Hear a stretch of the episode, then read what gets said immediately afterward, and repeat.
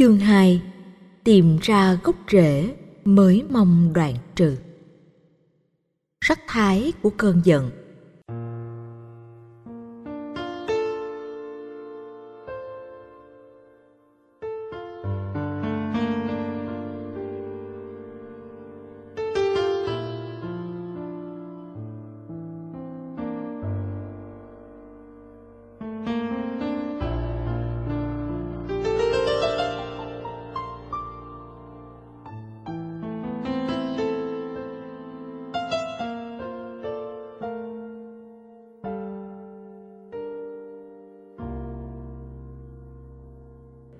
Tôi tin rằng bất kể vấn đề gì, khi tìm thấy nguồn gốc thì đều có thể tìm được cách giải quyết thỏa đáng và êm thấm cả. Chúng ta cũng biết rằng tức giận, hận thù đẩy con người đến những suy nghĩ và hành vi tiêu cực. Thế nên muốn chuyển hóa được tâm sân hận, đầu tiên hết phải tìm hiểu nguyên nhân, nguồn gốc của hận thù. Vậy, sắc thái của cơn giận như thế nào? Và làm sao để nhận diện. Cơn giận dữ biểu hiện dưới nhiều góc độ khác nhau. Nếu chỉ xét ở góc độ giọng nói, sự giận dữ được thể hiện qua lời quát tháo, nguyền rủa tục tiểu hâm dọa hoặc lời đường mật, nhưng chứa lưỡi dao hay gai nhọn bên trong mà người giận dữ tặng đối phương. Biểu hiện không thiện cảm về giọng nói, làm giá trị, ý nghĩa mối quan hệ giao tế bị tổn thương. Theo nhà Phật, cơn giận dữ như ngọn lửa đỏ có thể thiêu cháy tất cả. Ai nuôi dưỡng cơn giận dữ trong lòng là đang tình nguyện đưa ngọn lửa vào thiêu đốt tâm thành tro bụi làm cho hành động mang tính hủy diệt vào mối quan hệ giữa tình người kể cả những người thân trở thành nội kết khổ đau trong mọi tình huống nếu vô tình hay cố ý nuôi dưỡng cơn giận dữ trong lòng, tức là đang từ bỏ niềm hạnh phúc, an vui giữa mình với người. Sân hận và giận dữ là hai đối tượng mà người con phật cần tu tập để chuyển hóa. Chinh phục để chiến thắng cơn giận mang lại hạnh phúc lâu dài trong tâm, hành động và quan hệ giữa con người với nhau. Các biểu đạt của sân hận là hành vi phiền não nghiệp chướng và khổ đau. Thế nên, khi là đệ tử phật, chúng ta cần nhận diện biểu hiện của sân hận từ thô đến vi tế. Đừng để sân hận len lỏi vào sự sống hơi thở, kể cả trong ý nghĩ và việc làm, nhất là đối với người đang đi trên con đường hướng thượng, tìm kiếm sự an lành, vĩnh viễn. Sân hận còn được biểu đạt dưới góc độ tính tình thái độ ứng xử. Khi cơn giận dữ xuất hiện, con người có thể trở nên chai sạn, bàng quan trước những khổ đau, nhu cầu trợ giúp của người khác, trong khi chỉ cần mở bàn tay ra là có thể nâng đỡ, giúp người ta có được chất liệu an vui và hạnh phúc lâu dài. Kinh điển thường ví giận dữ như một cơn điên người điên cuồng không kiềm chế được ý thức, nên hành vi, cử chỉ, việc làm gây tổn thương bản thân và người khác. Người giận dữ càng lưu giữ thái độ này lâu chừng nào thì sẽ chia chẻ mảnh đất tâm nhiều chừng đó. Giận dữ chính là cơn điên giết chết tình thân, làm biến dạng thái độ, lời nói, việc làm khiến bạn thành thù, tốt thành xấu đức phật ví sân hận như cục than ngầm nên với những người khéo kiềm chế lòng sân hận. Chúng ta khó nhìn thấy qua sự biểu đạt lời nói, việc làm, cử chỉ, ứng xử, cách giải quyết vấn đề. Nhưng họ có sự ức chế, nỗi đau thù hận lâu dài, tìm cơ hội trả đũa. Cơn sân hận ví như cục than ngầm nhằm nói lên tính cách âm hiểm của người chưa chiến thắng cơn giận dữ trong tâm. Có trường hợp, đức phật lại so sánh cơn sân hận như đám mây. Nó có thể che lấp bầu trời ánh sáng trí tuệ, nhận thức, hành động của con người. Trong đạo phật, mặt trời được ví như đường dẫn đạo. Sự xuất hiện của nó mang lại ánh sáng, sự sống cho tất cả các hoạt động của người và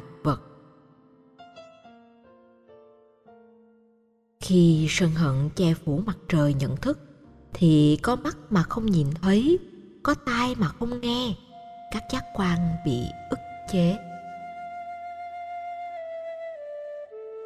Cho nên, người sân hận dễ nổi loạn, xung đột hoặc làm bất cứ việc gì để thỏa mãn cơn giận.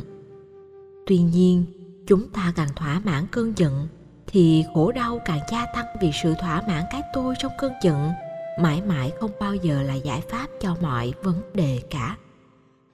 Sân hận còn được ví như một ngọn lửa của sự phản kháng, làm tê liệt các ý thức, nhận thức, nhiệt huyết để dấn thân và phục vụ, làm băng giá lương tâm, chai sạn tình thương.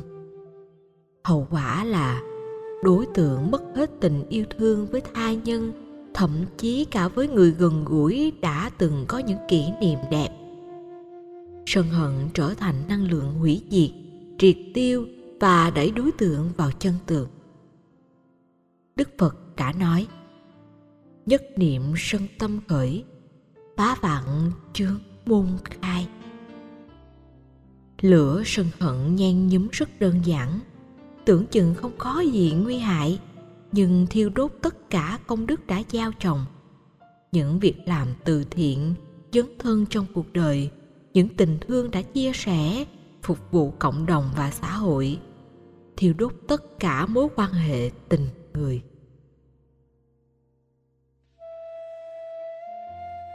Khá nhiều người chọn cách xả hoặc tránh né cơn giận bằng rượu, bia, thuốc lá, chất kích thích. Tất cả những giải pháp chạy trốn đều có những phản ứng phụ khiến con người trở nên thụ động hoặc bạo động. Thụ động tức là không còn màng đến cuộc đời, nhân tình thế thái làm tâm bị khô héo rút lại, phản xạ các giác quan không còn nhảy bén. Sự chạy trốn bế tắc cũng giống như con rùa rút đầu và tứ chi vào mai để tạo cảm giác an toàn. Đó không phải là giải pháp thích ứng với tình huống.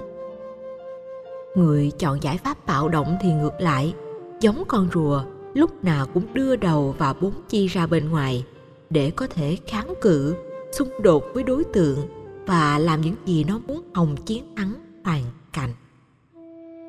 Nếu con rùa thò tứ chi ra bên ngoài, dĩ nhiên khó có thể tránh khỏi những trường hợp nguy hại đến mạng sống. Khi đối phương mạnh hơn, nguy hiểm hơn. Như vậy, trước tình huống sân hận theo cách thế đối đầu giải pháp thụt đầu vào trong hay thọ đầu ra đều không tốt. Bởi vì một bên để lại nỗi buồn tạo thành những cách ứng xử tiêu cực, còn một bên để lại sự xung đột mà hệ quả dẫn đến đổ vỡ khổ đau cho mình và người. Có thể định nghĩa sân hận như là cách làm nỗi đau bị trương phình lên hoặc chìm đắm, chìm sâu vào vô thức nếu không có bản lĩnh cắt che, nó sẽ thấm sâu vào tâm và để lại nỗi đau lớn. Nỗi đau này trở thành nỗi kết, lặp lại nhiều lần thành không gian ảo của phiền não. Nghiệp trở thành sự cau có, bực dọc trong ứng xử khiến người ta có thể trút lên bất cứ đối tượng nào khi có dịp tiếp xúc bằng nhiều cách. Là người con phật, chúng ta phải có chánh niệm và thức tỉnh để nhận biết được sự vận hành của sân hận. Nó có tác hại đối với đời sống đạo đức, lương tâm, nhất là đối với sức khỏe, tuổi thọ và giá trị tình người. Tôi xin kể cho quý vị nghe một câu chuyện về biểu hiện của lòng sân hận. Đó là câu chuyện về một anh ngư phủ mỗi ngày bắt cá ở vùng duyên hải vào những ngày sóng to gió lớn, anh ta không đánh được gì. Thuyền cứ chồng chành nghiêng ngã khiến anh rất bực mình. Câu có đến mức quát nạt và đe dọa sẽ trừng phạt chiếc thuyền. Khi về đến nhà, anh nghĩ do thuyền không có mắt nên mới va đập. Thế là anh quyết định vẽ mắt cho thuyền của mình. Thế nhưng hôm sau, sóng lớn vẫn va đập và vẫn không bắt được con cá nào khiến anh ngư phủ nổi giận đùng đùng và dùng mái chèo chọc vào mắt thuyền đập tơi bời. Đến tận khi gãy cả mái chèo, không còn gì để chèo, khiến anh phải bơi vào bờ. Đêm ấy, anh tự trách mình tại sao lại đập chiếc thuyền nếu sóng lớn hơn hoặc thuyền xa bờ hơn, thì có lẽ anh đã mắc nạn ngoài biển rồi. Câu chuyện cho thấy lòng sân hận rất dễ dàng phát sinh ở con người. Đôi khi vô lý như trường hợp anh ngư phủ này giận vô cớ bắt nguồn từ nhận thức không sáng suốt để hiểu rằng thuyền động do biển động, mà biển động cũng do thời tiết. Hai chính là vì bản thân mình không có kinh nghiệm về thời tiết để đừng ra khơi, chứ hoàn toàn không nằm ở biển hay thuyền. Cuộc đời bao nhiêu vấn đề thì sân hận theo đó xuất hiện, tồn tại, phát triển tương thích. Do đó, khi quan sát về thái độ sân dẫn đến hành động sân và những ứng xử không đẹp, người con phật phải vượt lên trên những phản ứng tầm thường đó. Nếu không, những người liên hệ trực tiếp hoặc gián tiếp và ngay chính bản thân sẽ trở thành nạn nhân của cơn giận dữ. Cuối cùng nhận lấy tác hại rất lớn, không lường trước được. Là đệ tử của đức phật, chúng ta phải chọn giải pháp hoàn hảo có thể đã có. Nếu không phải tìm một cách mới để giúp tâm an, thân vui, giúp mình thoát ra khỏi sự kìm kẹp của thù hận, đối chọi, xung đột, trả đũa nhau trong đời. Đừng tháo gỡ nội kết và sân hận theo cách đặt nó vào trạng thái bị ức chế như quả mìn nếu cả hai bên đều là người cố chấp, thì quả mìn có sức công phá như hai quả bom nguyên tử. Các mảnh đạn của loại bom sân hận có thể làm vợ chồng, anh em, con cái, những đối tác trực tiếp bị ảnh hưởng và tất cả chỉ để lại vết hằn của khổ đau. Nhà phật dạy, muốn giải phóng sân hận, trước hết phải nhận ra nguyên nhân tại sao nó có do chủ quan hay khách quan, nội tại hay ngoại tại, do sự hiểu lầm hay từ sự tổng hòa của những điều vừa nêu trong từng tình huống cụ thể. Phải chịu khó lắng tâm, quan sát và tư duy khách quan thì mới thấy được máu chốt và diễn tiến của nguyên nhân gây ra sân hận. Khi tìm giải pháp hóa giải hận thù hay cơn sân hận, trước nhất phải nhận dạng phải hiểu được gốc rễ sự hận thù. Thứ hai, cần phải biết được cách biểu hiện của giận dữ, hận thù. Mỗi người có một cách biểu đạt sự giận riêng. Có người thể hiện thầm kín, có người công khai rõ rệt, lại có người gồm cả thầm kín và công khai phải biết thái độ sân hận của mình thuộc dạng nào để có thể tháo gỡ dễ dàng. Thứ ba, tìm đúng phương pháp để có thể quản trị được lòng giận dữ hay cơn sân hận. Thứ tư, cần phải phóng thích lòng sân hận của bản thân đối với người khác. Rất có thể, nỗi đau đang mắc phải có gốc rễ từ quá khứ, như cây gai vẫn đang nằm trong tim, hoặc là ống chích đã ghim vào nhận thức và có thể trở thành vũ khí đối với bất cứ người nào có mối quan hệ mắc mướu với ta bốn bước hóa giải sự thù hận và nỗi đau sân hận này đã đặt chủ thể trong tâm thế phải thay đổi cách nhìn. Nghĩa là phải nhìn như thế nào để cách lý giải, nhận định, đánh giá, phân tích sự kiện dẫn đến quyết định khôn ngoan và giải pháp an toàn, tích cực, mang tính chất chuyển hóa, thiết lập được quan hệ tình người giữa các đối tượng với nhau thực tập theo bốn bước này sẽ có kết quả là thân an, tâm vui, tất cả những căng thẳng trong quan hệ, tất cả trầm cảm, ức chế tâm lý được phóng thích hoặc tháo gỡ. Đây là nỗ lực phát ra những cái gút ở trong tâm, nhận thức, tâm lý, nhất là mở được gút trong cách ứng xử ở đời sự hóa giải là một quy trình vừa tâm lý vừa nhận thức và cũng thuộc về chủ nghĩa hành động. Nếu không liên tục nỗ lực tích cực, chỉ làm phân nửa hoặc làm 30% thì nội kết được tháo gỡ bên ngoài, nhưng thực sự bên trong vẫn còn những khổ đau phi tế. Người con phật tìm giải pháp hóa giải lòng thù hận có thể theo kinh nghiệm riêng nhưng nên dựa vào kinh nghiệm của đức phật được ghi trong kinh điển. Các giải pháp đặt nền tảng trên việc quán chiếu nguyên nhân, gốc rễ của lòng sân hận mà đức phật đã dạy trong kinh điển pali rằng, từ lúc ta thành đạo đến khi gần qua đời, ta chỉ tuyên bố hai điều. Thứ nhất, vạch mặt chỉ tên thực tại khổ đau. Thứ hai, chỉ ra con đường hóa giải thực tại khổ đau đó. Tất cả những pháp môn, tình thương ngài để lại cho cuộc đời là chỉ cho con người thấy được thực tại của khổ đau và chuyển hóa thực tại khổ đau đó bằng những phương pháp cụ thể.